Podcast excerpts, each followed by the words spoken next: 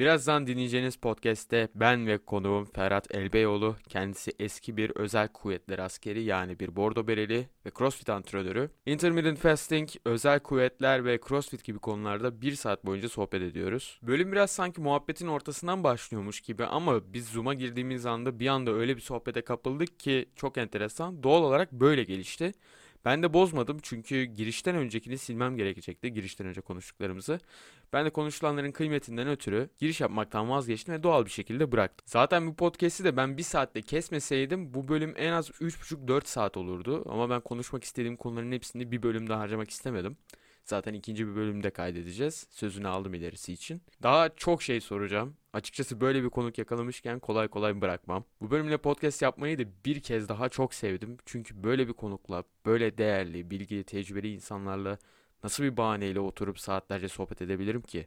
Podcast bana böyle bir kapı açıyor ve bence bu Gerçekten harika bir şey. Ferhat Hoca'yı da dilerseniz Instagram'dan takip edebilirsiniz. Linki açıklama kısmında var. Ayrıca açıklama demişken tabii ki de kanalımıza abone olmayı, bu podcast'i beğenmeyi ve düşüncelerinizi bizimle paylaşmayı unutmayın. Ve tabii ki bu podcast size Darlin Magazin desteğiyle hazırlandı. Darlin Magazin bizim finans, müzik, film dizi ve teknoloji gibi pek çok farklı alanla alakalı yazılar yazdığımız dijital bir dergi. Onu da aşağıdaki linklerden takip etmeyi unutmayın. Umuyoruz ki bu podcast G noktanıza dokunur. Keyifli dinlemeler.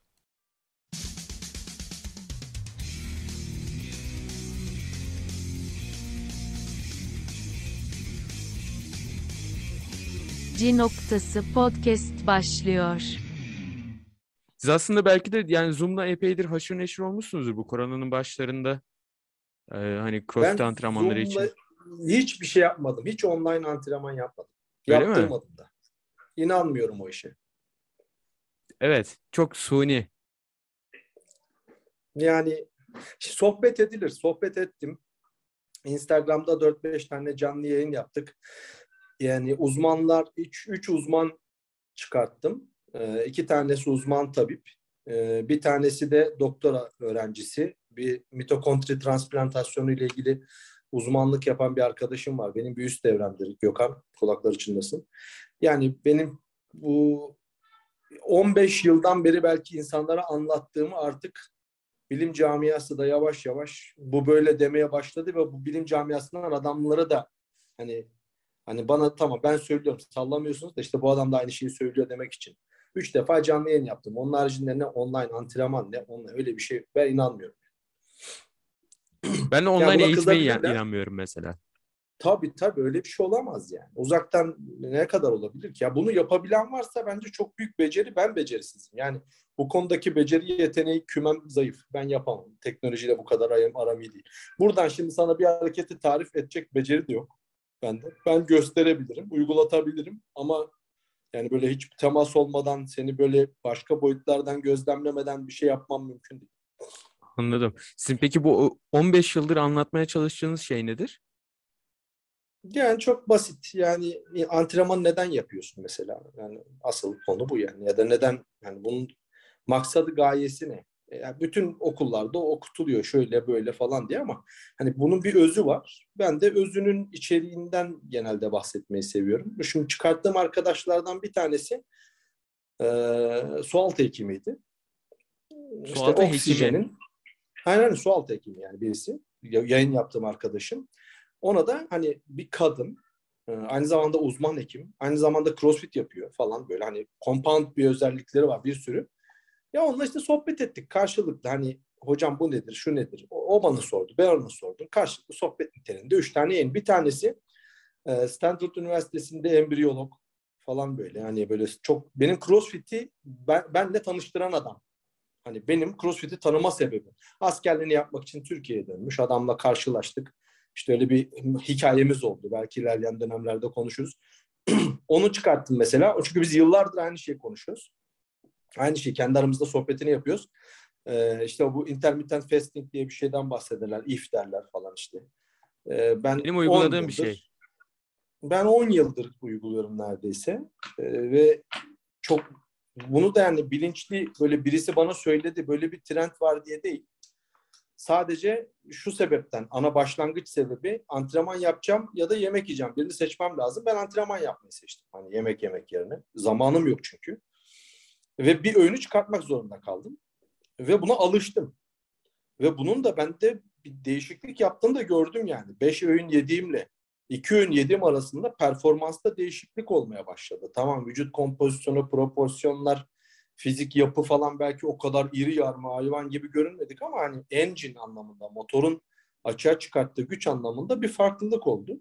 İşte o sırada Murat Başar kulakları çınlasın o da belki e, dinleyecektir o da bir ara. Onunla e, buluştuğumuzda, karşılaştığımızda bana tarif etti. Sonra bir baktım ki o da if yapıyor. Yıllar sonra Türkiye'ye geri döndü o. Temelli geri dönüş yaptı şu an İstanbul'da. O da işte e, dedim abi bak herkes dedim bu if konusunu merak ediyor. E, onun da şöyle çalışmaları var. Uzun süreli açlığın sperm kalitesini arttırdığı ile ilgili bir yayını var.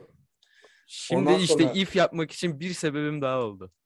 Tabii tabii. Şimdi diğeri mitokondri transplantasyonu üzerine çalışan bir uzman. Gökhan.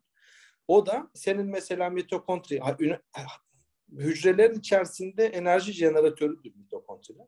Bunun transplantasyonunu gerçekleştirmiş bir arkadaşım var hayvan deneyi.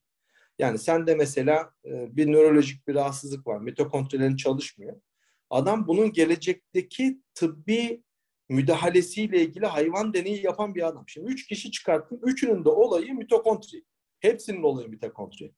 Ve bütün antrenmanın başladı bitti yer mitokondri zaten. Bana sorarsan hani onun çalışma efektifliğini değiştirmek maksadıyla idman yapıyoruz zaten. Onun reaksiyonlarını geliştirmek için idman yapıyoruz. Benim görüşüm en azından bu. Hiç böyle düşünmemiştim. Ben ilk başta kas yapmak için başlamıştım. yani kas zaten orada duruyor ya. Sonradan benim de şu anki zaten antrenman antrenman formülüm ve mentalitem tamamıyla sağlık ve işte dediğin gibi yani engine'i doğru dürüst yürütebilmek üzerine. Süper. Hatta hatta intermittent fasting'in de şu an şöyle söyleyeyim. E, benim anladığım kadarıyla kan şekerimle alakalı bir durum var ve ben glisemik indeksi yüksek olan e, karbonhidratları tükettiğim zaman ben bir iki saat yokum. Yani bayağı hayattan kopuyorum. O kadar yoruluyorum ve o kadar e, nasıl denir? Ailede şeker öyküsü var mı? Var. Evet. Bununla bu böyle bir geçmiş olduğu için de zaten artık onları daha kaliteli, daha düşük glisemik indeksle değiştirmeye başladım ve bugün de mesela işte bir saat önce benim de yeme aralığım kapandı. 12-8 yapıyorum ben de. Yani 12, saat 12'de başlıyor, akşam 8'de bitiyor. Ve yani enerji seviyelerim müthiş değişti. Sadece böyle kısacık bir sürede bile. Yani şimdi ife ife bakacak olursak çok böyle konuyla alakası yok. Hani sohbete girdik direkt. Ee, Yo ben ben ben buraları başlamamış sayıyordum ama buraları hiç çıkarmayacağım. Şimdi bu if if ile ilgili olan kısmını şöyle düşünelim. Ee, yatmadan önceki e, yaklaşık 6 saatini aç geçirmenin senin için bir avantajı olabilir. Akşam 8'de kapatıyorsan biraz geç yatman gerekebilir yani. Evet. Ben, Şu sebepten. Gece bir civarı genellikle. Aynen. Yani işte biraz daha geç. Orada da kaçırmaman gereken bir pencere daha var. Mümkünse 11 ile 3 arasını uyuyarak geçirmen gerekiyor. Ya yani bunlar evrimsel tezler. Yani tam böyle keskinliği ispatlanmamış konular ama ben faydasını gördüm denediğimde. Hala yapamıyorum. Tabii alışkanlıklarımız var da yarışma zamanlarında, yarıştığım zamanlarda özellikle o saatleri uyuyarak geçirmeye dikkat ederdim. Ee, bu tamamen şeyle ilgili, ay takvimiyle ilgili. Yani ayın çekim kuvvetiyle ilgili hormonal değişiklikler var. Melatonin salınma oranı, yaşadığın yerin, uyuduğun yerin karanlık oranı, işte yemeği en son ne zaman yemiş olman. Çünkü vücutta enerji yakan sistemler var. Değil mi? Bir tanesi sinir sistemi. En çok enerjiyi o yakıyor. 2-2 daha 4. Ondan daha fazla enerji yakan bir sistem yok. Kasların falan gayet fakir enerji harcıyor aslında. İkinci sistem gastrointestinal sistem dediğin sindirim sistemi. Çünkü böbreklerle birlikte çalışıyor bütün endokrin sistemi aslında. Hani oradaki bütün katalizör görevini, sıvı dengesini vesaire sağlayan orası yani böbreklerle birlikte. Onu dinlendirmek lazım. Yani uyku döneminde eğer antrenman yaşam kaliteni arttırıp hücre yenilenmesini hızlandırmak istiyorsan uyurken bağırsaklarının dinleniyor olması lazım. Yani İfte, belirli bir süredir sindirim sisteminin çalışmıyor olması lazım. yani sindirimin uyku esnasında devam etmiyor olması lazım diye. Heh. Yani Tamam. mesela 4 gibi falan kessen, kapatsan 4 gibi. İşte akşam saatlerin 12-1'de yattığında bir açlık hissiyle yatacaksın. Ama açlık hissi tırmandıkça e, vücutta açlık hissi artmaya başladıkça growth hormon salınımı da artıyor. Büyüme hormonu salınımı artıyor. Ve sen bunu gece dinlenirken yaparsan aldığın sonuç tok yattığında çok daha dramatik farklı olur. Faydası anlamında yani. Bu bunu da deneyeceğim. İşte e, yemek aralığımı değiştirebilirim o zaman. Ne Yani biraz daha erken mesela? Ya şimdi iki türlü fayda var. Bir geç kahvaltı faydası diyorlar. O yüzden 12-8 yapıyorlar. Hı hı. Geç kahvaltının da faydası olduğunu inanıyorlar ama idmanı sabah mı yapıyorsun? Evet. Ha işte onlar geç kahvaltının faydasına yöneliyorlar. Hmm, Ben sabah idman yapmadığım için geç kahvaltı olayı bende çok fazla yok yani. Benim genellikle şöyle söyleyeyim. Benim haftada 7 idmanım var. 2 tanesi boks, 5 tanesi ağırlık olmak üzere. Yani yeni cycle'ım böyle. Ve ben bu ağırlık antrenmanlarında sabah kalktığımda yapmak istiyorum. Çünkü hem açlıktan dolayı kendimi çok daha enerjik istiyorum, e, hissediyorum. Kan şekerim dalgalanmadığı için. Ee, ve hani güne bir başarıyla başlamak, hani onu bitirerek başlamak bana çok daha iyi hissettiriyor. Mantıklı, makul. Yani iyi gelen şeyi yapmak lazım. Ben zaten ileride sohbet etme şansımız olursa konuyla ilgili ben doğru bir metot olduğuna da inanmıyorum. Kişiye göre değişir yani. Evet. Ben Mesela şey- mükemmel metodu yapıyorum. Yok öyle bir şey. E, mesela şey de diyorlar hani 8 saat uyku şart ama yani 8 saat uyuyup günü çok yorgun geçirip 5 saat uykuyla zımba gibi geçirenler de var. Ya işte o beni olabilirim mesela. Ben hayatımda çok uzun zamandır yani 6 saatten fazla eğer uyursam baş ağrısından 2 gün duramıyorum. Aa, Hayat konforumu bozuyor benim mesela. O kadar uyku ben yapamam. Ha şöyle önceden şöyle yapıyordum. Bir yarışma sezonunda sıkıntı yapıyordu. Yarışacağım zaman çok sık antrenman, günde 2-3 antrenman yaptığım zamanlar. O zamanlar haftada bir gün kapatıyordum kendimi. Hani alarm kurmuyordum. Zifiri bir odada. Ne zaman vücut uyanırsa o zaman kalkacağım diyordum. Bir gün. O bir gün resetliyordum. Geri kalan rutinim devam ediyordu o şekilde. e, disiplini baltalamıyor ama anladığım kadarıyla. Yani ihtiyacı varsa uyuyor. Yoksa uyanıyor zaten vücut onu. Sen çabalasan da uyanacaksa uyanıyor zaten. Ben de genellikle 6 saatte kısıtlamaya çalışıyorum çünkü ben de onlardan biriyim ama bazen kalkamıyorum. Şimdi şöyle hakikaten elim o erteleye gidiyor. Çünkü zorunda hissediyorum. Öyle bir yorgunluk oluyor ki bazı günler. Ama bazı günlerde 6 saat uyuyup kalktığım zaman çok iyi hissediyorum. Ve daha fazla uyudu, uyursam biliyorum ki günüm rezalet geçecek. Ama bazı günlerde işte işte vücudun ihtiyacına göre.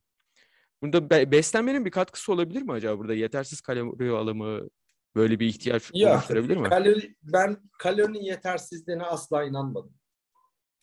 Yani Türkiye'de kimse açlıktan dolayı böyle yorulmuyordur. Tokluktan yoruluyor.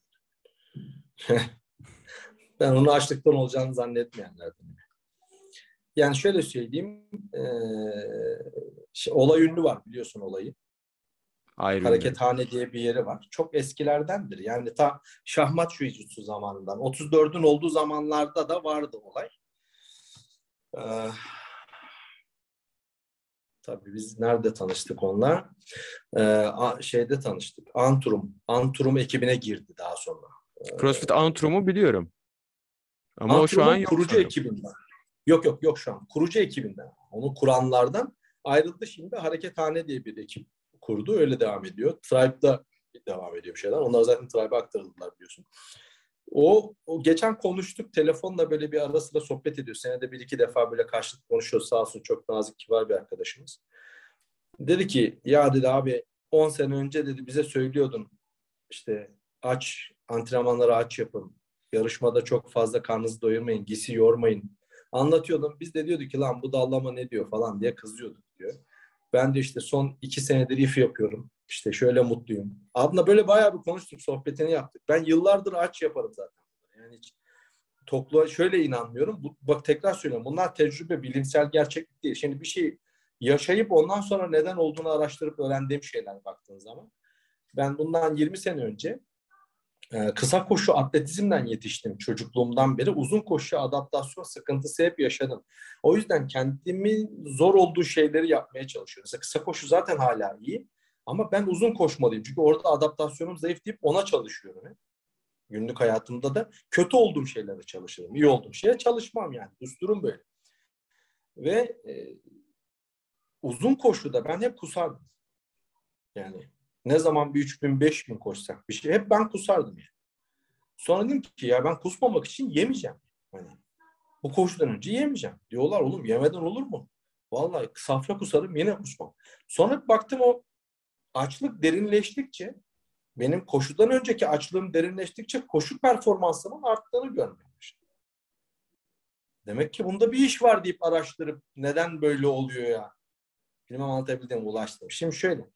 Bağırsaklarla böbrekler birlikte çalışıyor söylediğim gibi. Suyun geri emilimini yapan yer kalın bağırsak. Şimdi maratoncu diyaresi diye bir olay var. Hiç duydun mu daha önce? Maratoncu diyaresi derler. Hiç duymadım. Hayır. Mar- maratoncular böyle ishal oluyorlar koşarken devam edemiyorlar falan. Bu şu demek. Vücut sıvı dengesini sağlayabilmesi için böbreklerin antrenman esnasında çok sağlam çalışması lazım. Yani sıvı dengesini. Çünkü çok önemli bir konu sıvı. Vücuttaki ısıyı dışarı atmanı sağlayan şey sıvı dengesi. Ve bunu bağırsaklardan yapıyor.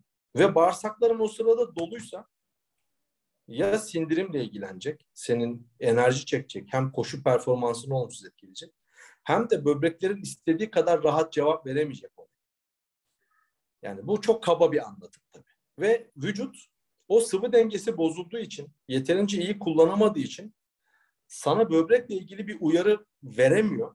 Ya kusturuyor ya ishal yapıyor seni. Çünkü böbrek istediğini alamayınca oradan senin tak diye gastrointestinal sistemini bozuyor, sindirim sistemini ve seni onu yapmayacak hale getiriyor. İdmanda kusmanın sebebi böbrek ben artık yeterince düzgün çalışamıyorum.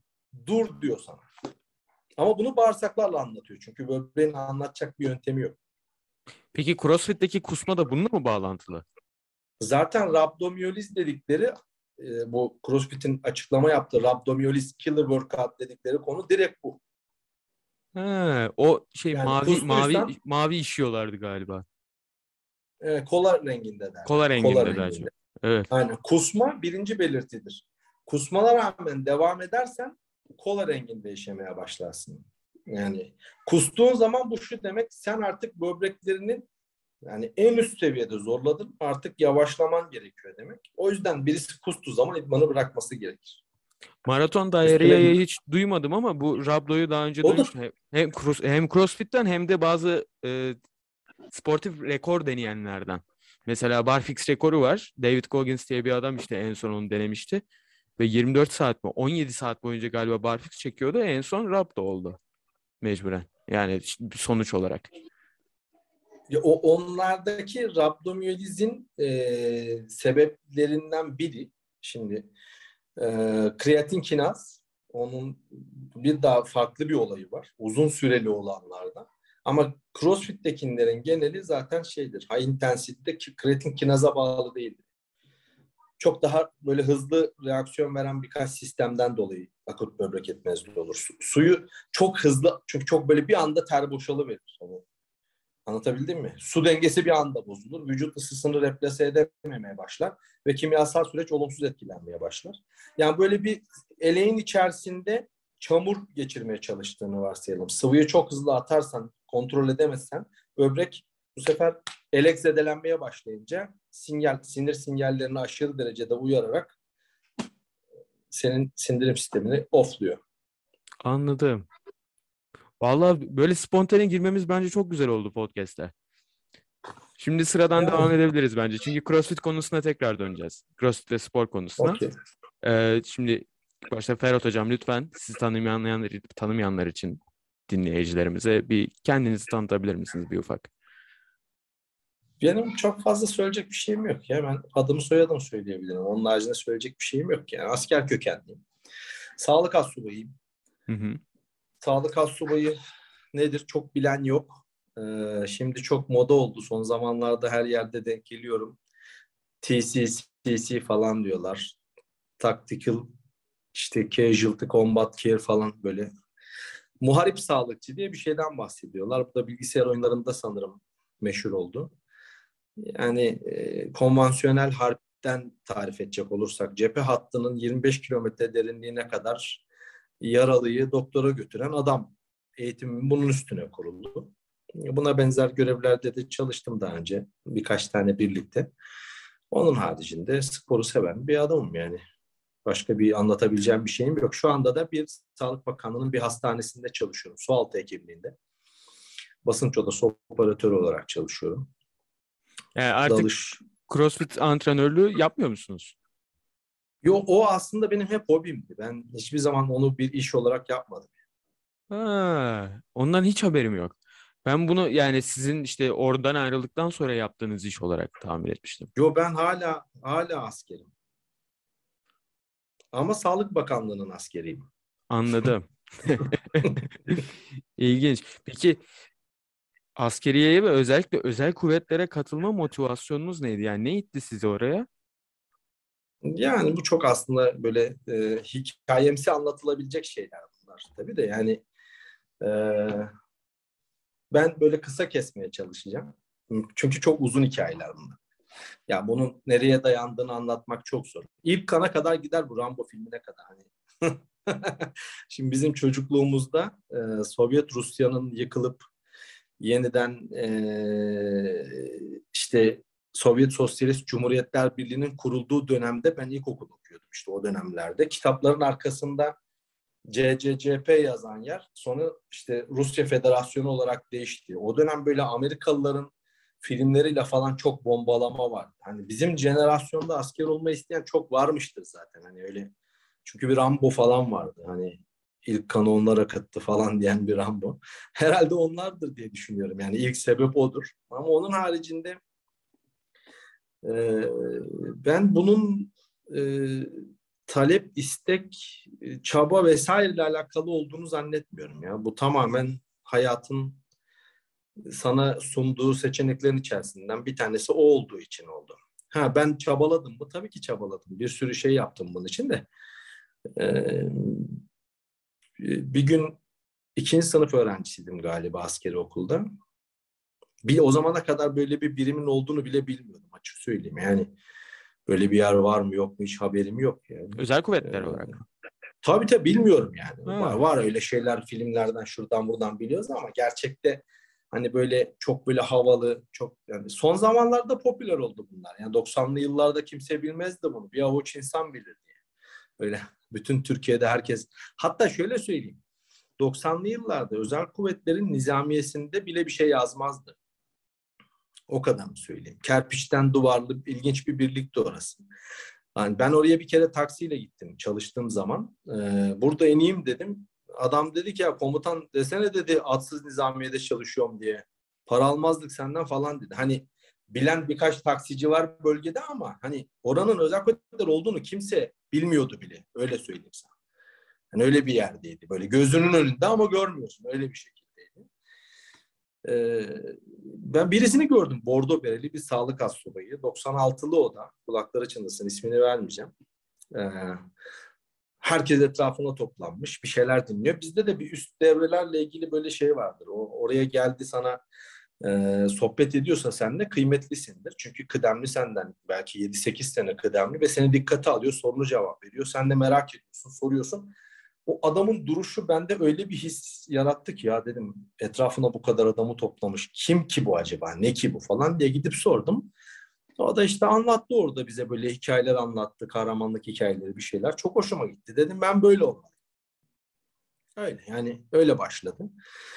Ee, sonra bunun için çalışmaya başladım tabii. Yani spor bedeni yetenek olarak yapmam lazım. Şöyle yapmam lazım, böyle yapmam lazım. Öyle bir hazırlıkla gittim ki zaten ya orada böyle çok ya ne oluyor bizi öldürüyorlar falan olmadım. Yani, yani zaten hani başıma gelen her şeyi Diyordum ki orada daha zoruyla karşılaşacağız, orada daha zoruyla karşılaşacağız falan. Tabii zorlandık, bir sürü zorlukla karşılaştık ama çevremdeki diğer arkadaşlarıma göre çok zorlandığımı da söyleyemeyeceğim.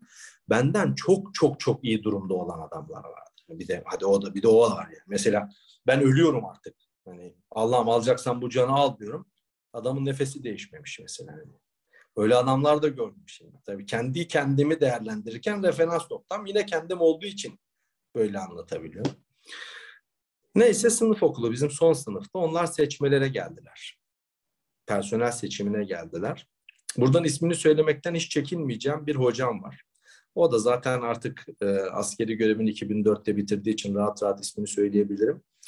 E, Vahit Köse e, bir sağlık astsubayıdır. Gelen ekipte o da vardı. E, kürsüye çıktı. Biz böyle 180 kişilik bir e, sınıf, böyle komple son sınıf öğrencileri. E, Genelkurmay'ın okuludur. Hava Karadeniz Jandarma herkes aynı okuldan mezun olur. Kuvvet torbadan çekilirdi. Ben mesela havacıyım ama havacılıkla ilgili hiçbir şey bilmeyerek havacıyım. Torbadan çektim, hava geldi bana öyle hani. Yoksa bütün eğitimim kara kuvvetlerindekiyle aynı. Adamın SAS kursunu bile bitirdiğini hayal et ama adam karacı. Denizci değil yani. Ee, Denizci olmadan zamanında. girilebiliyor mu su altı eğitimlerine? İşte sadece sadece iki dönem. Çevik bir'in e, ya genel kumaya başkanı ya da şey neydi ya Çevik bir ne komutanlığı yapmıştı. Hatırlayamıyorum şu anda eskileri de. Çevik bir'in e, ya genel sekreter olduğu zaman e, ya kara kuvvetleri komutanı olduğu zaman deniz kuvvetleri komutanıyla diyorlar ki ya sizinkiler çok satlar saslar çok şeyler iyi eğitimli görünüyorlar. Bizim çocuklardan birkaç kişiyi göndersek bunları öğretir misiniz diye gönderdikleri toplam altı tane karacı var.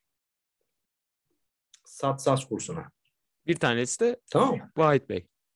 İşte Vahit, Vahit abi benim hocamdır. Sağlık astsubayıdır. Aynı zamanda e, hafif silah uzmanlığı hocasıdır. Yani sağlık astsubayı olmasına rağmen. Onun harici benim idolüm oydu. Her zaman da o oldu. O da olacak. Hala onun tırnağı bile olamadım söyleyebilirim yani. Şöyle bir adam hayal et. Onu şöyle anarlardı. Okulda ben kurs gördüğüm zaman okulun kıdemli hocasıydı. Kurs gördüğümde okulda hocamdı da aynı zamanda. Vahit Albay derlerdi. Yani rütbesi kıdem başçavuştu ama herkes Vahit Albayım derdi. O kadar saygı duyuluyor yani. Ya Washington'da idari ateşelikten tut kitap yazmaya kadar silahlı kuvvetlerde alınabilecek bütün onur ve şeref madalyalarını almış, bütün kahramanlık ödüllerini almış bir adam hayal Vay be. Yani eşi benzeri olmayan birisidir. Benim için hala öyledir. Bilen için hala öyledir. Öyle birisi. Şu anda da Türkiye'de yaşıyor.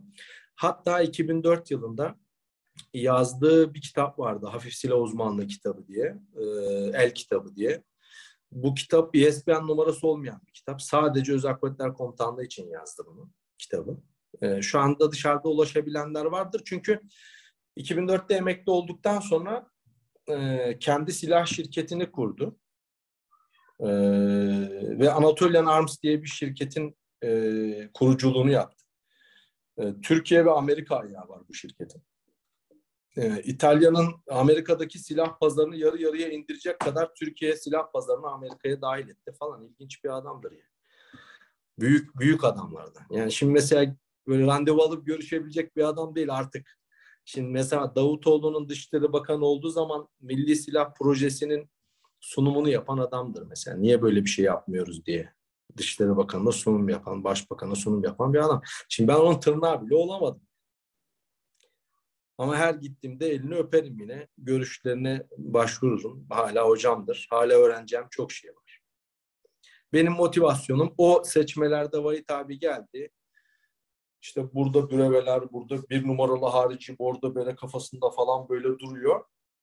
Ee, bu arada Amerikan Özel Kuvvetler kursunu bitirmiş, Ranger, Amerika'da gönderilen bütün özel birlik nevisi hepsini bitirmiş herif. Ya yani gönderildiği bütün kurslardan birinci mezun olmuş bir adam hayal ve hiçbir kurstan adamı eleyemedikleri gibi ya, derecesini de elinden alamamışlar. Açık ara birinci mesela. Gidiyor adam Ranger kursuna.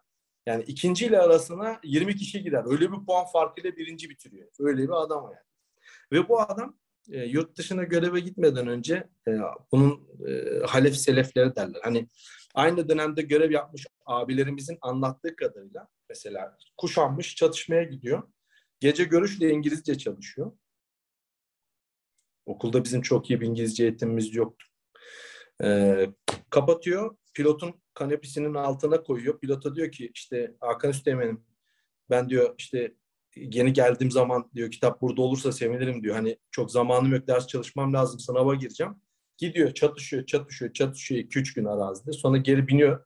Giderken o haliyle yine İngilizce falan çalışıyor. Şimdi bu adamlar varken tabi bunların reklamı yapılmaz. Filmlere falan çıkmaz. Bu adamların isimlerini çok anmıyorlar. Belki kendileri istemiyordur bilmiyorum ama e, ben böyle bir adam tarafından, bunun o adamın öğrencisi olduğum için kendimi şanslı sayıyorum. O işte çıktı kürsüden.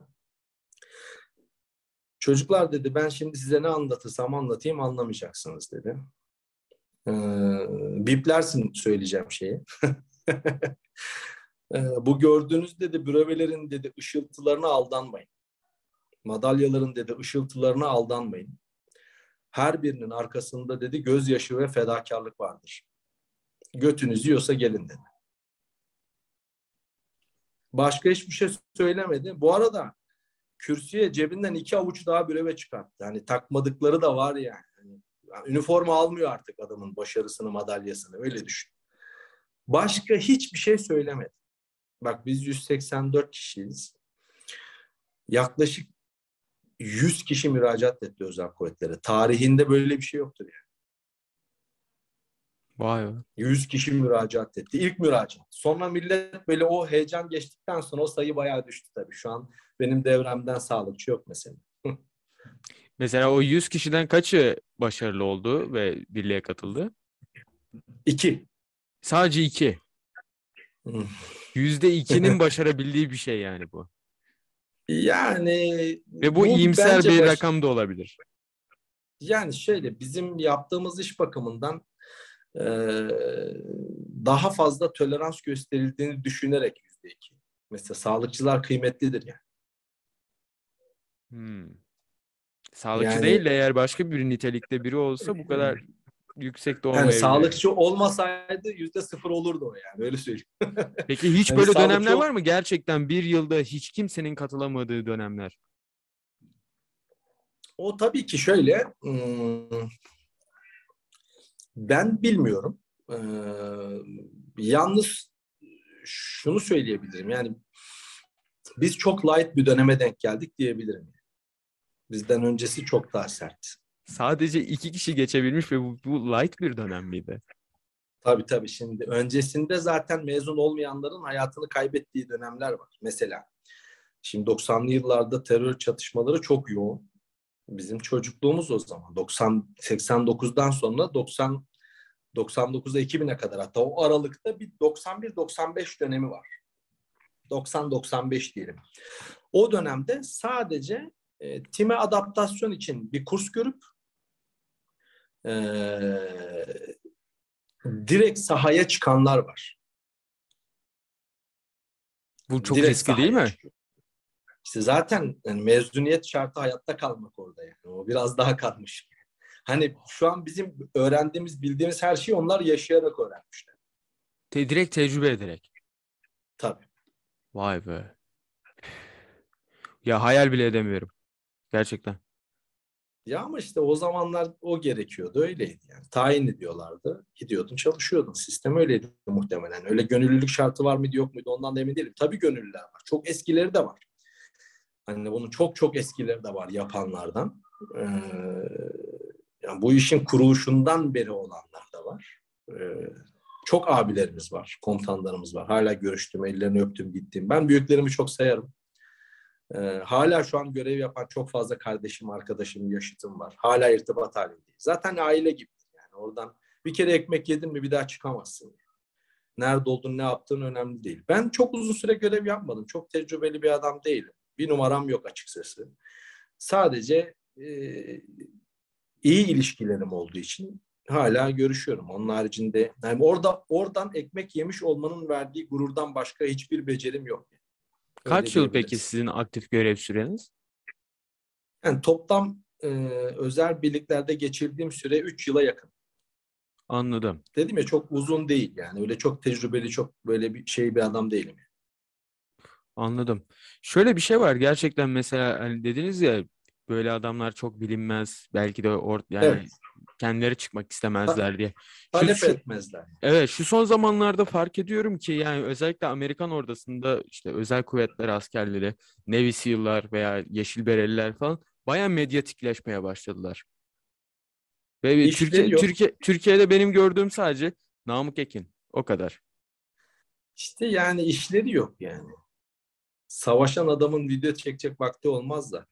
Rahatlıktan mı? Yani hem iletişim daha kolay. Yani mesela şimdi ön- bundan 20 sene önce bu hikayeyi anlatsaydın ikimiz konuşmuş olacaktık. Şimdi bunu izleyen herkes duyacak mesela. Ha iletişim kolay. Hmm. Bir de iş yok yani. Şu an mesela ben ülke öyle bir halde ki mesela ben video kaydı yapabiliyorum. O, o zaman öyle miydi? Ona bakmak lazım. Ha, o zaman bu görevi yapan adamların iş yoğunluğu neydi? Kaç kişi vardı? Nerelere göreve gidiyorlardı? Teknolojik imkanlar ne durumdaydı? Şimdi mesela Amerikalı dediğin adam 1960 senesinden beri yani 70 senesinden beri istediği her yere helikopterle, uçakla istediği zaman küt diye gidebiliyor zaten. Ama şu anda herkes yapabiliyor. Şimdi herkes yapabiliyorsa bu işin iyisini belirlemek için e, sanırım medyayı kullanıyorlar. Bana sorarsan dünyadaki en iyi özel birlik, en uzak ara en iyi özel birlik hangisidir diye ben Amerikalılar demezdim. Sadece en fazla zengin olanları onlar olabilir bence. En fazla bütçeye sahip olanlar. Yo şöyle ben onların özel birliklerinden arkadaşlarım da var. İngilizlerden, Amerikalılardan güçlü çocuklar, iyi çocuklar. Kafaları da iyi çalışıyor. Salak adam almıyorlar. Yani hepsi kaliteli adamlar. Ee, Ama işte bunların içerisinde dedim ya şartlarının çok önemi var. Yani en iyi böyle hani evet ne olursa olsun görevi ifa edecek, icra edecek dersen yani kesinlikle birinci sırada Türk Özel Kuvvetleri o da duygusal bağımızdan dolayı söyleriz. Bu özel kuvvetlerden kastım sadece özel kuvvetler komutanlığı değil. Bunun SATı, özel kuvvetleri, jandarma özel asayiş komutanlığı, muharebe arama kurtarması, özellikle komando birliklerinin tamamı. Yani bizim şu an ordumuzun bu anlamda yetişmiş personeli iç güvenlik ve asayiş anlamında yani e, yurt içerisindeki terör faaliyetleri anlamında dünyadaki literatüre biz yön veriyoruz. Dünyada normalde teröriste karşılık bir oran vardır. Mesela bir teröristi yakalamak için kaç güvenlik görevlisini feda edersin? Böyle bir oran vardı. Ee, Türkiye bunu tam tersine çevirdi. Normalde iki güvenlik görevlisine bir terörist gibi bir oran vardı. Bizde bir güvenlik görevlisine 24 terörist gibi bir oran var. Yani biz oranı çok ters seviyeye çevirdik. Yani bizim kaybettiğimize göre çok daha büyük kayıplar veriyorlar. Hop bir dakika görüntü gitti. Yok, birisi beni arıyor da ben görüntü gidince onu reddettim. Yani eğer acil bir şeyse tabii ki de ara verebiliriz. Bilmiyorum ya acil olup olmadığını arar ya da mesaj atar. Ya. Anladım, anladım. Peki mesela şu an internette araştırdığımız zaman özel kuvvetler eğitimi 3,5 yıllık bir süre olarak çıkıyor eğer kabul edilirse. Yok kadarıyla. öyle bir şey. Öyle bir şey yok mu? Öyle bir şey. yok. Ha. Bütün eğitimleri alabilen birisi için bu böyle dedi. Ha. Bütün eğitimler derken hani mesela sağlıkçılık, paraşütçülük bunlar gibi. Ya şimdi Hepsi bir beraber temel mi? paket var. Şimdi şöyle düşün. Mesela senin üniversite okumak için lise diplomasına ihtiyacın var. Evet. Öğrenciliğin bitiyor mu? Hayır. İşte öyle düşün. Özel kuvvetler temelinde görev yapmak için temel bir eğitim alman lazım. O eğitimi aldıktan sonra niteliğinin geliştirilmesiyle ilgili eğer bir görüş belirtir ve senin o niteliğin gelişmesini isterlerse seni ekstra eğitimlere göndermeye devam ederler. Ama Nasıl? o Bir dakika. zaten inisiyatif bende değil mi? Ya ben senin gönüllü olamıyor senin Nasıl? Ya ben, ben kendim istediğim mesela iler istediğim alanda ilerleyemiyor muyum? Tabii ki ilerleyemezsin ya. Yani böyle bir böyle Hayır mesela kendimi var uygun mı? gördüm gerçekten mesela en basitinden ilk Sen aklıma kendini gelen nasıl uygun görebilirsin olmadığın bir şeye ya? Bilmiyorum belki de askeriyede işler böyle işliyor. Ben şu an dışarıdan düz vatandaş olduğum için böyle konuşuyorum. Ya işte bu mesela satın alabileceğin bir şey. Mesela bir şey paran vardır satın alacağın zaman niteliklerine karar verirsin. Ama bir eğitimden bahsediyorsak ne olabileceksen o olursun. Ve onlara da oradakiler karar veriyor. E tabii canım yani. yani. Onlar zaten o tezgahta olduğu için o tezgahtan çıkacak odunun neye benzeyeceğini onlar karar veriyor. Seni ona göre eğitiyorlar. Senin niteliğine göre eğitiyorlar. Yani sen mesela nişancı değilsin ama ben keskin nişan. Ya bırak olur mu öyle şey ya? Senin en iyi olduğun şeyi olman lazım. O da görüyor. Sende ne görüyor? At- Atıyorum seni diyor ki sen silah uzmanısın ama nişancı değilsin yani. Silah uzmanı işte ağır patlayıcı şu bu böyle büyük malzemeleri taşıyan, makineli tüfeği taşıyan adam oluyor atıyor, atıyorum. Bakıyorlar sağlıkçı yok ekibin içerisinde yeterince. Birinin böyle o konulara yeteneği fazla. Sen sağlıkçısın. Onlar not veriyorlar. Sen sağlıkçı oluyorsun. O iş öyle yani. Ben mesela sağlıkçı olduğum için avantajlıyım. Direkt sağlıkçıyım hani değil mi? Benim ana görevim bu. Değişmeyecek. Ama onun yanında bana muhakkak bir iş verecekler. İki, ikiz görev. Herkesin iki üç tane işi var. Benim sağlıkçılığımın yanında atıyorum X bir uzmanlığım daha olacak. Ona onlar karar veriyorlar. Sağlıkçısın aynı zamanda şusun. Ataman da ona göre yapılıyor. Timi hangi timde ne eksik? Şurada şu eksik. Tamam bu oraya gitsen orayı doldursun. Yoksa ben işte patlayıcı uzmanı olacağım. Yok öyle bir dünya. Zaten herkes baz olarak biliyor onları. Uzmanlık ayrı bir konu. Mesela herkes patlayıcıyı biliyor. Herkes silah kullanmayı biliyor. Zaten o konuda herkesin en üst standartta olması gerekiyor. Uzmanlık başka bir şey ama uzmanlık dediğiniz mesela silah uzmanı dediğin şey nedir diye sorarsam e, herhangi bir silahın arıza yaptığında elindeki koşullarla onu yeniden işler yapabilen adamdır. Yani sadece silah kullanan değildir. Onu aynı zamanda tamirini yapabilen adamdır. Hatta elindeki imkanlarla silah yapabilen adamdır. Şimdi o uzmanlık ayrı bir konu. Şimdi mesela sıhhiye uzmanı nedir diye sorarsan sadece ilk yardım yapan adam değildir. Yani aynı zamanda savaşırken ilk yardım yapabilen adamdır. Vay hiç böyle Yani düşünmemiştim. anlatabildim. Hani yani o öyle herkes seni koruyor, sen ilk yardım yapıyorsun öyle bir dünya yok yani. Mesela şey oluyor mu? Savaş filmi veya işte böyle bir askerlerin olduğu bir filmi izlerken mesleki deformasyon olarak aa bu çok saçma ya. Bu gerçek hayatta kesinlikle olmaz dediğin şeyler oluyor mu? Yüzde 98'i saçma. Hadi ya. Yüzde 98. Yüzde ikilik dilime sokacağım filmler var ama. Ne gibi? Tears of Sun, Bruce Willis'in. Tears of Sun. Hemen not alacağım bunu. Tears. Yani şöyle tek askeri hata yapıyorlar, ölmelerine sebep oluyor. Bütün filmde tek hataları var. Ve ölmelerine sebep olması gayet gerçekçi. Zaten üç kişi mi falan kurtuluyor. Bir sağlıkçı kurtuluyor, tim başçavuşu, yüzbaşı kurtuluyor. Belki bir de silah uzmanı kurtuluyor. Yani keskin nişancıları ölüyor, öncüleri ölüyor. 3-4 kişi ölüyor timden. Vay be. Peki başka örnek var mı? Yani onun içerisinde Bir taneyle sınırlı kalmak istemiyorum. Bir taneyle sınırlı kalmak istemiyorum. Var mı başka örnek? Bir de şey vardır. Yani şey anlatılan hikayenin kendi gerçekliği değil de hani kendi silah pazarlarını tanıtma açısından Amerikalıların çektiği çok güzel bir film vardı. Çok sıkıcıdır ama orada asıl anlatılan şey değildir. Yapılan operasyonun mükemmelliği değildir. Lone Orada Survivor mı? anlatılan Yok ya o bo- saçma bir film o ya. komik Öyle o. mi? Ben bence çok komik. Bilmiyorum şimdi hani onu yaşayan çocuklara biraz saygısızlık yapmak istemiyorum ama ya şimdi ben timimle başka bir ülkeye gideceğim, sızacağım paraşütle şunda bununla. Biri beni görecek ve ben onu bırakacağım. Öyle bir dünya yok yani. o. Hani kendilerini Amerikalılar kendilerini çok insancıl göstermek için bir kolpa yapmışlar. Öyle bir ihtimal yok. Yani öyle hani öyle birisi yakalanacak, bu bırakacaklar, o gidecek. Öyle bir şey yok. Onu kesin görülmüştür. Onlar farkına varmamışlar. Amerikalılar asla bırakmaz o adam yani. O yanlışlıkla e, hayvan zannettik vurduk diye yazarlar raporlarına. Öyle bir dünya yok yani. Hiç kimse bana boşuna anlatmaz. Ya büyük propaganda vardır büyük ihtimal. Ben mesela en büyük Tabii. propagandayı Amerikan Sniper'ı izleyince fark ettim. Ya dedim ki bu film gerçekten benim dedim asker olmama gerek yok yani o çocuk anlamak için. sahnesinde değil mi? Evet evet. Evet. Çok iyiydi. Ben o filmi çok beğendim. Ama yani yani hikaye gerçek. Adam gerçekten öyle bir sniper var. Hı hı. Hani Chris dramatize Kyle edilmiş tabii. Evet. Gerçekten de bir gazi tarafından öldürülüyor. Evet. Gerçek yani. Hikaye komple gerçek.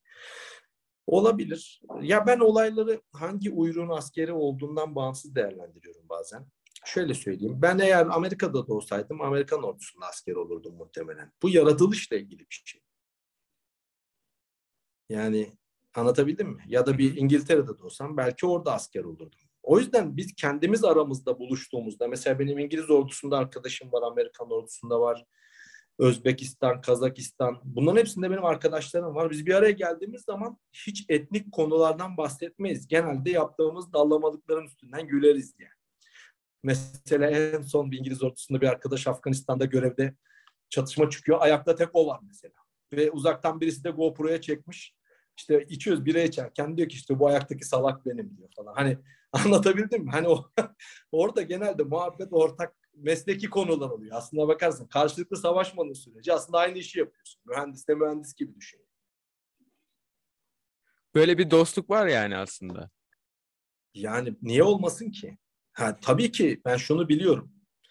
Yani hiçbir ortamda e, kendi ordumdan başka hiç kimseye güvenmem. Ama biz aynı işi yapıyoruz. Yani niye bunun geyini, komedisini yapmayalım? Yani e, şöyle bir örnek vereceğim. Biz CrossFit eğitimi aldık 2015 senesinde. Ben Level 1 aldım. Öncesinde de yapıyordum ama alma, almak istemiyordum. Türkiye'de kurs açmıyorsanız gelmiyorum lan falan diye böyle. E, çünkü benim öğrendiğim adam Games atletlerle antrenman yapan bir adamdı. Hani öyle o zamanın Games atletleri. Chris Tippeler'lar, Graham Hol, ne, Holberg olması lazım. Hogberg'ler falan. Hani Orlando'da bu işi yapan bir adamdan öğrendim. İşte Murat abi, embriyolog olan. Ee, sadece elimde bir tane diploma olsun hani sen kimsin sorusuna cevap için gittiğim eğitimde eğitimin başındaki adam muhtemelen emekli bir askerdi. CrossFit eğitimine gittiğimde Türkiye'deki. Ee, yani bizim bizim böyle hani gardımızın yukarıda olduğu pozisyonlar tabii ki oluyor. Adam asker, orada 2-3 tane de asker var. Tespit ediyorsun zaten. Sırıtıyor yani. Hani ne yaparsa yapsın adamın asker olduğu belli. Birinin parmağı eksik, iodici belli o adam patlayıcı uzmanı yani. Hani ve tipinden, davranışından, dövmesinden hani anlıyor yani. Diyorum ki hani senin rütben neydi diyor. Mesela o da rütbem şuydu, iyi diyeceğim anlatıyor. Hani bir, bir şekilde o kan çekiyor. Senin de uzmanlığın varsa o adamı mesela güreşçi güreşçiyi anlar kulağının kırığından mesela öyle düşün. Ee, Türkiye dışından gelen var mı diye sordu. O sırada Yeni Zelandalı dört kişi vardı. Elini kaldırdı. İşte bir tane İranlı vardı falan. Batuhan diye bir kardeşim var. Kulakları çınlasın. Kıbrıs'tan elini kaldırdı. Kıbrıs dedi. Sonra bizim e, Eray Karakuzu var. Kulakları çınlasın. Eray da dedi ki e, Kıbrıs hani çevirirken de zaten diyor Kıbrıs aynı şekilde çevrilecek çocuk. E, hoş geldiniz falan dedi. Ben dedim Batuhan sen Kıbrıs'ta mısın dedim Batuhan'a. Söyledikleri konuştukları her şeyi anlıyorum İngilizce ama İngilizce konuşmayı tercih etmiyorum. Zaten çok yeterli değilim de e, tercih de etmiyorum. Neden abi dedi. Dedim sen Kuzey Kıbrıs Türk Cumhuriyeti'nden mi geldin? Kıbrıs'tan mı geldin? Hmm. Şimdi bizim gardımızın yukarıda olduğu pozisyon ayrı. Aynı işi yapıyor olabiliriz de. Daha sonra Eray o şekilde çevirdi. Eray abi ben de dedim zaten, ki... zaten siz de Eray abinin vloglarından biliyorum bu arada. Hı. Şimdi e, arada Eray'a dedim ki e, Eric Preston. Adamın ismi de bu. Eric Preston. Hala aklımda. Unutmam o suratı, simayı, o muhabbeti unutmam. Çünkü bir Amerikalı nereye giderse gitsin kendi ülkesinin propagandasını yapar kardeşim. 2-2 daha 4. Bu normaldir yani. Bu, ben de gittiğimde yaparım. Gittiğimde herkese Türkleri sevdiririm yani. Yani ya ben askerim abi ne yapacağım yani? Bunu yapmam lazım. Adam da dedim ki siz dedim nereden emeklisiniz? Adam da Amerikan deniz piyadesi çıktı mesela. Onda da var çünkü bir duruş var tamam mı? Siz dedi ben de söyledim şurada görev yaptım falan. Siz PJ ediyorsunuz falan dedim. Ee, Eray çevirirken tam çeviremedi. Belki adam anlamadı. Ertesi gün adam beni çağırdı. Dedi ki sizinle aynı ortamda dedi ders anlatmaktan onur duyuyorum falan dedi. E, mailimi aldı. Görüşelim falan dedi. Öyle. Ama ben görüşmedim tabii. Yani demek istedim e, yani sonuçta biz meslek olarak aynı mesleği yapıyorsak birbirimizle sürekli, sürekli diyalogumuz oluyor. Benim Ankara'da bir arkadaşımla birlikte ortak salonum vardı. Ya benim hiçbir kaydım olmamasına rağmen benim yarı yarıya ortak bir salonum vardı. Devlet memurları biliyorsun bir şey ortak olamıyor. Buradan itiraf etmiş olacağız ama zaten kapandı yapacak bir şey yok. Yeniçeri. Bütün NATO, Yeniçeri evet o bütün e, NATO birliğinin elemanları bize gelirdi. Bütün Amerikan ordusundaki özel birlik personeli bizim oraya gelirdi. Çünkü beden eğitimi öğretmenleri, e, oradaki kışlanın, Amerikan kışlasının beden eğitimi öğretmeni bizim arkadaşımızdı. Leigh Kennigan diye bir adam. E o da bizde idman yapardı. Onun da salonu vardı. Biz de giderdik orada idman yapardık. Ankara'da bir crossfit salonu daha vardı. Çok eskidir. Crossfit gücü. Ama askeri efiliyettir. NATO birliğinin içindedir. Yani kimse giremez askeri olmayan. Kimse bilmiyor. Bir GATA da vardı, bir o vardı. Sonra dışarıda Backstreet'te ikimiz açıldık zaten. Sonra ben İzmir'e geldim. Peki askerlerin CrossFit'e bu kadar ilgi göstermesi nasıl bir tesadüf? Yani neyden kaynaklanıyor? Ya tesadüf değil aslında. Yani Türkiye'den mi bahsediyoruz, dünya özelinde? Dünya üzerinde de. Dünya üzerinde askerler aslında CrossFit'te çok fazla öyle yoğun yapmıyorlar, onu söyleyeyim. Öyle Öyle mi? bir şey yok. Hatta Ya da benim hatta gözüme Kanada çarptı. ordusu. Kanada ordusunun hatta çalışması var konuyla ilgili. Yani yeterince eğitimli olmayan askerlerin crossfit yüzünden sakatlanması üzerinden yayını bile var. Ee, bir de Amerikan ordusunun e, yaptığı bir çalışma var. O çalışmada da işte e, aynı dönemde yapılan crossfit benzeri antrenmanların vücut kompozisyonu ve fiziksel yeterlik testindeki başarı oranı ile ilgili bir çalışmaları var. 12 haftalık bir antrenman programı sonucunda. Onun haricinde böyle çok abartılı crossfit ben e, görevde olduğum süre boyunca bütün kuvvet komutanlarına, bütün spor subaylarına, tanıdığım herkesle iletişime geçerek bunun ordu tarafından yapılması gerektiğini söyledim. CrossFit'in. Çok iletişmeye çalıştım. Tabii tabii. Ben çünkü Hı hı. çok 2009-2010'dan beri yapıyorum. O zaman Türkiye'de salon bile yoktu. Yani ilk kurulan salon bilmiyorum sen daha hakimsindir. Performans 35 duydun mu daha önce hiç? Hiç duymadım. Duymadın. CrossFit 34'ün temellerinin atıldığı yerdir. Şimdi dinlerse Fırat Tarhan, Memduh Bilgen, Mehmet Kilimci, e, bir arkadaş daha vardı. Ya Murat Yavuz diye isim var ama tam emin olamıyorum. Yani bu bir ara dergilerde çok gördüm ama onu çok bile onunla tanışma imkanım olmadı. Ama bu adamların hepsiyle halen görüşüyorum. E, onların kurduğu CrossFit 34'ün temelleri Performans 34 34 diye bir yerde. Evet öyle Performans 35 miydi? 35 mi? Öyle bir şey öyle bir yerde atıldı. İlk temeller onlar yani. Onlar başlattılar bu işi zaten. Ee, ondan sonra 2012 yılında, 2011'de CrossFit 34'ü Koz Yatağı'nda açtılar. 2012'de Ümraniye'ye taşındılar. 2012'de GATA'da benim kendim e, kavga ede ede komutanlarımdan aldığım 147 metrekarelik bir tane CrossFit box'ım vardı ve her şeyini kendim yapmıştım. Hani o zaman Gymolix yok, işte ne bileyim Muscle Up Sport yok, No Rep ekipman yok. Ben e, kıtadan spirali, kaynak makinesini, şunu bunu alıp kendi kendime inşa ettiğim bir CrossFit box'ım vardı. Hatta GH3 stoplarımı bile kendim yapmıştım. Tamamıyla el emeği. El yapımı, handmade tamamen. Vay Sadece be. ağırlıkları ağırlıkları Halter Federasyonu'ndan istedik silahlı kuvvetler olarak. Ben de birinci kademe halter antrenörüyüm zaten aynı zamanda. Ee, sırf bunu alabilmek için antrenörlük aldım hatta. Onlar da işte halter sporunu burada işte yapmak istiyoruz falan deyip talep ettik. Onlar da sağ olsunlar bize bağışladılar.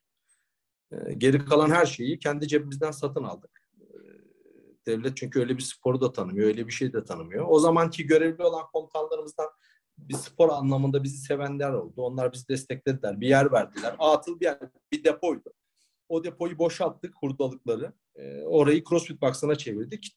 Yani Türkiye'nin hani böyle e, ilk boxlarından bir tanesidir. 34'ten sonra orası vardı. 1453 vardı. Pars vardı. Ama orayı kimse bilmez. Danimarka konsolosluğundan bir tane bir çocuk aradı. 2013 müydü, 2014 müydü? Ee, e, Facebook'ta mı ne bir yerde bir video görmüş. Ee, Benim telefonumu nereden buldu, nasıl buldu? Bulmuş beni, arıyor. E, Diyor ki bana, e, siz diyor CrossFit Bachelor'da antrenman yaptınız mı? Danimarka'nın en ünlü box'ı böyle bir kasaptan bozmaymış ve duvarları beyaz fayansmış dostum. Adam beni aradı. Dedi ki ya böyle böyle CrossFit Bachelor'a dedi çok benziyor. Orada idman yaptınız mı dedim. Yok burası Gata hani Ankara'da. Aa ben dedi işte Danimarka konsolosluğunda Ankara'da çalışıyorum. Gelip idman yapabilir miyim? Dedim gelemez. Neden? Çünkü dedim burası askeri birlik. Sen yabancı uyruklusun. Yani dedim pasaportunla dilekçe yaz, müracaat et. İzin verirlerse ben çalıştırırım seni ama almazlar dedim. Öyle bir dünya yok. Biz kendi içimizde yapıyorduk. Zaten hocaları da bendim. Ama dediğim gibi yani e, çok eskisini herkes bilmez. Bizim o zamanlar yaptığımız zamanlarda da e, böyle askerlerle, konsolosluk personeliyle diyaloglarımız oldu. Bu diyaloglar çok artmaya başladı. 2014'te Kasım ayında biz de gittik dışarıda birisiyle ortakla salon açtık. Oğlum herkes istiyor. Demek ki millet gelecek deyip salon açtık. Yani. Yoksa öyle para kazanalım, zengin olalım falan öyle bir şey yok. Çok fazla. Yani Facebook o zaman var. Bu Instagram şu bu çok yaygın değil. Yani bizim CrossFit 06 diye bir grup kurmuştuk. E, Facebook grubu. O grupta yani belki o zamanlar için yani 1400 küsür kişi vardı. Hani o zaman bu rakamlar yüksekti yani. Şimdi o zaman Frentsim derler diye şu kadar Frentsim var falan diye böyle. Bununla da bir ilgilenen bir çömezim var burada. Ben hiç grupla ilgilenmedim. Sercan diye bir arkadaşım var kulakları çınlasın. Benim bütün bu organizasyonun tamamının kemikli kemik kadrosunu oluşturan, organizasyonun kurallarını belirleyen, organize eden bir çömez arkadaşım vardı. Benden birkaç yıl kıdemsiz ama zekası benden fazla olan bir adam. Onun organizatörlüğünde bir grup kuruldu falan böyle. Öyle yürüdü gitti ondan sonra da herkes bizi CrossFit'te tanıdı. Asıl tanımalarının sebebi de yarışmalar. Yoksa yani biz orada salon açtığımızdan falan değil. Yarışmalarda İstanbul'da herkes birbirini tanıyor. Bir anda İstanbul'un haricinde birisi geldi. Yarışmada ben derece yaptım. Ee, Türkiye'nin ilk yarışmasında derecem yok. Omzum sakattı o zaman. Ee, onun hemen arkasından All Star diye bir yarışma yapıldı 2013 yılında. Ee, 34'ün Ümraniye'deki salonunda. Ee, her ilden böyle kallabi sporcular çağrıldı. Her salondan. İşte Emrah Özdemir, Utku Tuncer, e, işte Ateş Boran falan böyle. Bütün kallabi şu an böyle bilinen bütün büyük sporcular orada. Günkut var. E, Hazar Akyıldız var Aydın'dan kulakları çınlasın. Emin Can Papür var. Yavuz var. Yavuz Şentürk. Bunların hepsi orada. Birkaç kişi daha vardı. Serhan var. E, Mersin'den olması lazımdı. Dur. Var oğlu var yani. Bu, bu arkadaş hatırlayabildiğim isimler bunlar. Bir sürü adam var. İşte ben o yarışmada üçüncü oldum mesela. Sonra lan bu kim deyip millet merak edip tanıdı. Yoksa ben millete mail atıyorum, soruyorum. Kimse beni sallayıp geri bile dönmüyordu. Yani bir şeyler yazıyorum. Hadi beraber bir şeyler yapalım. Cevap bile vermiyorlardı. Tanınma sebebimiz askerlik falan değil. Söylediğim gibi yani tanınma sebebim CrossFit yani. Yoksa benim askerlikle ilgili bir hikayem 2017 yılına kadar bir tane bile fotoğrafım bulamazsın. Peki Yasak- askeriyeye bu kadar hani CrossFit'i taşıma fikri nereden geldi? Yani biz ben kendimi çocukluğumdan beri devlet malı gibi hissederim. Bildiğim bir şey benim değildir, devletindir. Yani. Ha. Yani şey gibi mi düşündünüz? Ben eğer bundan fayda görüyorsam ve bunu seviyorsam Ya bunu bizim askerlerimiz de yapsın düşün. gibi mi? şöyle düşün. Tam motivasyonu anlayamadım o yüzden soruyorum. Şöyle şöyle düşün mesela. Ee, bir savaş alanı hayal et. Şu an o savaş alanında görev yapan benim öğrencilerim var bu dönemden kalma. İsimlerini çok yerden duyuyorum. Hiç kimsenin getiremeyeceği adamı getiren sağlıkçılar hayal et. Tamam. İşte o adam benim öğrencimse ben yeterli kazanca zaten sahibim. Ben sorumu mu yanlış ifade ettim onu anlayamadım da. Bak Yok. Hani dediniz ya ben salon kurulması e, esnasından bahsediyorum. Hani askerinin içinde bir Şimdi salon şöyle. kurmaya çalıştım. Evet. Hikayesini anlattınız. Onun arkasındaki da- motivasyonu merak ettim. Şimdi orada da sahaya çıkacak olan öğrencilerin okulunun olduğu askeri birlik. Gülhane Askeri Tıp Akademisi. Hı hı. Yani orada eğitimlerini tamamlayıp sahaya çıkacaklar bu. Bizzat sıcak bölgeye gidecekler, yaralı alacaklar. Okey. Şimdi diyorum ki daha öncekilerde kendi özel çabası olmaksızın, kendi özel çabası olmaksızın, böyle bir spora yeteneği olmaksızın fiziksel becerisini geliştirmiş çok fazla böyle mezun olmadığını hayal et. Ama bizim dönemimizde özellikle özel birliklere gidenlerin çoğu bunu yaptı. İki yıl boyunca bunu yapıp özel birliğe öyle et. Şimdi ve bizim tedrisatımız oradaki eğitimimiz normal sadece crossfit üzerinden değil. Hani bir askeri bir adap var, bir terbiye var. Oturmayı, kalkmayı, konuşmayı, nerede ne söyleyeceğini hani orada bir abi kardeş ilişkisi de var aynı zamanda o eğitimin içerisinde crossfit çalışırken. Ve e, genelde insanların e, fiziksel yeterliliği ruh haline yansır. Örnek. Sen e, bunun benim bana motivasyon anlamında ne faydası var onu anlatacağım şimdi. Varsayalım sen e, benim öğrencimsin. Gittin e, bir komando birliğinde çalışıyorsun. Bir yaralı var. Ve yaralıyı taşımanız gerekiyor. E, ve iki kişi taşınabilecek bir durum yok. E, Mutlaka ben kimse, taşımalıyım. Ya öyle bir durum. Ya da şöyle hani taşıyacak adam da yok. Bunu tek başına yapmak zorundasın. Ve adam ağır bir adam. Sen ya kendine güvenirsin gider alırsın ya da sen de vurulursun almaya çalışırken. Değil mi? Şimdi diyorum ki benim e, dönemimde benle temas eden adamların böyle bir kaygısı hiç olmadı. Gidip aldı diyorum. Anladım. Tamam. Şimdi ben Şimdi de anladım. bunların haberlerini haberlerini alıyorum. Şimdi mesela arıyorlar. Diyorlar ki e, çünkü benim arkadaşlarım hala görev yapıyor. Benim dönemimdekiler yapıyor. Şimdi bizim de çömezler gidiyorlar. E, ben diyorum ki git şu abini bul. Selamımı söyle. O da gidiyor selam söylüyor. Abi diyor ben Ferhat abinin öğrencisiyim diyor mesela. E şimdi o o da onun geri bildirimini yapıyor sana. Senin çocuk böyle iyi, senin çocuk kötü gibi. Öyle düşün. Çünkü böyle bir artık aramızda abi kardeş ilişkisi var. Dedim ya o aileden sen artık çıkamazsın. Ee, mesela ya bu, bu şekilde irtibatım olan, arkadaşlığım olan, kardeşliğim olan Kıbrıs ordusunda bile arkadaşım var. Hani mesela abi seni utandırmamak için yaptım diyen arkadaşlarım var. Başka ordularda bile. E şimdi bundan büyük motivasyon yok ki. Kimsenin kurtaramayacağı bir canı kurtaran adamla senin bir ortak paydan var. Ne o? Beraber idman yapmışsın. Eğer bir şey biliyorsan o bilgi onda vücut bulmuş ve o o hayatı kurtarmış. Senin de payın var bir bak bir bakıma. Aktif olarak orada olamıyorsan oraya gidecek adamları yetiştirerek yaparsan. Bu büyük motivasyon başka bir şeye gerek yok bunun için. Yani. Başka bir motivasyona gerek yok çok önemliymiş gerçekten. Yani sizin eğitimleriniz sayesinde ve oradaki o antrenmanlar sayesinde ne canlar kurtarıldı kim bilir. Ne çatışmalar kazanıldı belki de. Yani Değil mi? Çünkü giden çocuklarımın isimlerini duyuyorum. Ha, birkaç tanesini çok duyuyorum. Yani hatta şey e, bunlar mezun olmak üzereler. Ben böyle e, Türkiye'nin X bir yerindeyim. Şehri vermeyeceğim. Ee, ben özel kuvvetlere gideceğim diye yanıma gelen eski arkadaşlardan bir tanesi. Abi ben sizden eğitim almak istiyorum. Her anlamda mı? Her anlamda. Tamam o zaman ben elimden geldiği kadar yaparım. Ödev vermeye başlıyoruz. İşte git şunu oku. Gel özetini çıkart falan gibi yani. Böyle kapsamlı bir eğitim. Sporu dahil. Uyuması, yatması, kalkması, koşması. Çünkü nelerle karşılaşacağını 3 aşağı 5 yukarı biliyoruz.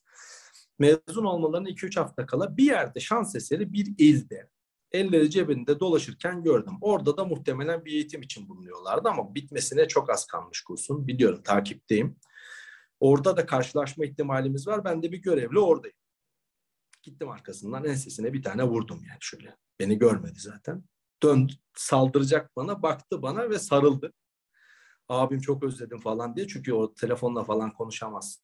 irtibat kuramazsın. O eğitimler zordur biraz. Sonra dedim ki nasıl? Eğitim nasıldı dedim. Beklediğin gibi zor muydu dedim. Bana bir cevap verdi. Bana o yeter. Dedi ki abi senin kadar vicdansız kimse yoktu dedi. Anladın mı şimdi? Yani adam kursu bitiriyor ve şey yok yani öyle bir zorlanma, problem, sıkıntı yaşamadan bitiriyor. Vay Hala da o şekilde. Şu anda da e, ondan bahsettiğimi anlaması için söylüyorum. Şakalaşırken dirseği çıktı geçen aylarda bir arkadaşıyla, bir abisiyle şakalaşırken dirseği çıkıkken göreve gitti. Hani normalde dirsek çıktığında bir 3-4 ay istirahat alırsın.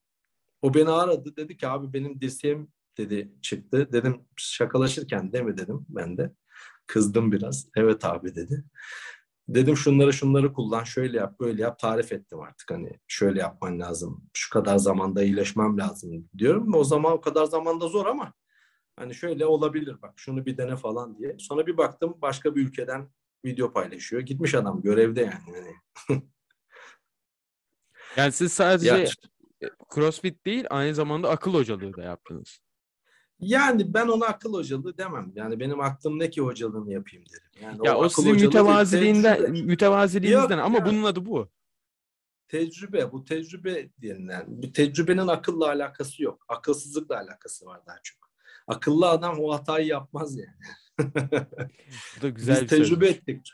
Çok çok akıllı olmadığımızdan hep tecrübe ettik. İşte onlar tecrübe etmesin diye biraz anlattık, gösterdik öyle diyelim. Anladım. Hakikaten birazdan da mesela burada notlarımı almışım. En unutamadığınız an işte oradaki ge- geçirdiğiniz diye. Bunlar hangi biri unutulabilir ki? Kaç tane hikaye vardır böyle? Çok çok bende hikaye çok ya. Zaten e, dedim ya bunların anlatılabilecekleri var, anlatılamayacakları var. Tabii ki ben zaten eğitim sadece anlatılabileceklere bunlar. talibim. Başka da kesinlikle öyle yani bazı şeylerin anlatılamayacağının farkındayım. Valla bir saat üç dakika olmuş. Ben nasıl geçtiğini hiç anlamadım. Ee, şu an daha fazla sıkıştırmak da istemiyorum. Çok güzel, çok benim için müthiş bir bölüm oldu. Ama şöyle bir şeyin sözünü istiyorum. Ben sizi kesinlikle ileride bir daha konuk almak istiyorum. İnşallah ya ben de keyif aldım. Zaten şu an bir şey yapıyormuşum gibi hissetmiyorum ya karşılıklı sohbet ediyormuşuz gibi bir his var. Hani kulaklık olmasa daha huzurlu bile hissedebilirim yani. hani, hani bu yaptığımızın bizden başka birisinin duyacak hissi bile yok içinde yani. Karşılıklı sohbet ediyoruz gibi geliyor bana daha çok. Katıldığınız için çok çok çok teşekkür ederim Ferhat Hocam. Ben teşekkür ederim dostum. Ne demek her zaman. O zaman dinleyicilerimize sesleniyorum. Bir sonraki bölümde görüşmek üzere. Aynı zamanda size nasıl ulaşabilirler? Eğer ulaşmak isterlerse veya Benim siz- adım soyadım Instagram adresim zaten adım soyadım. tamam. Ben hiç üşenmem cevap veririm herkese. Yani e, tabii çocuklarla ilgilenmiyorsam, çocuklarımla falan ilgilenmiyorsam o sırada Hı hı. oradan ulaşabilirler. Telefonum da açık olması lazım. Bakmadım öyle çok. Dedim ya yani öyle çok artık kendimi çok önemli hissetmiyorum. Öyle gizlenmemi gerektiren bir durum yok. Yani adresim belli, nerede olduğum belli, adım soyadım belli. İsteyen istediği zaman isim soy isimle ulaşabilir. Ferhat Elbeyoğlu. Tamamdır. O zaman bir sonraki bölümde görüşmek üzere. Hoşçakalın.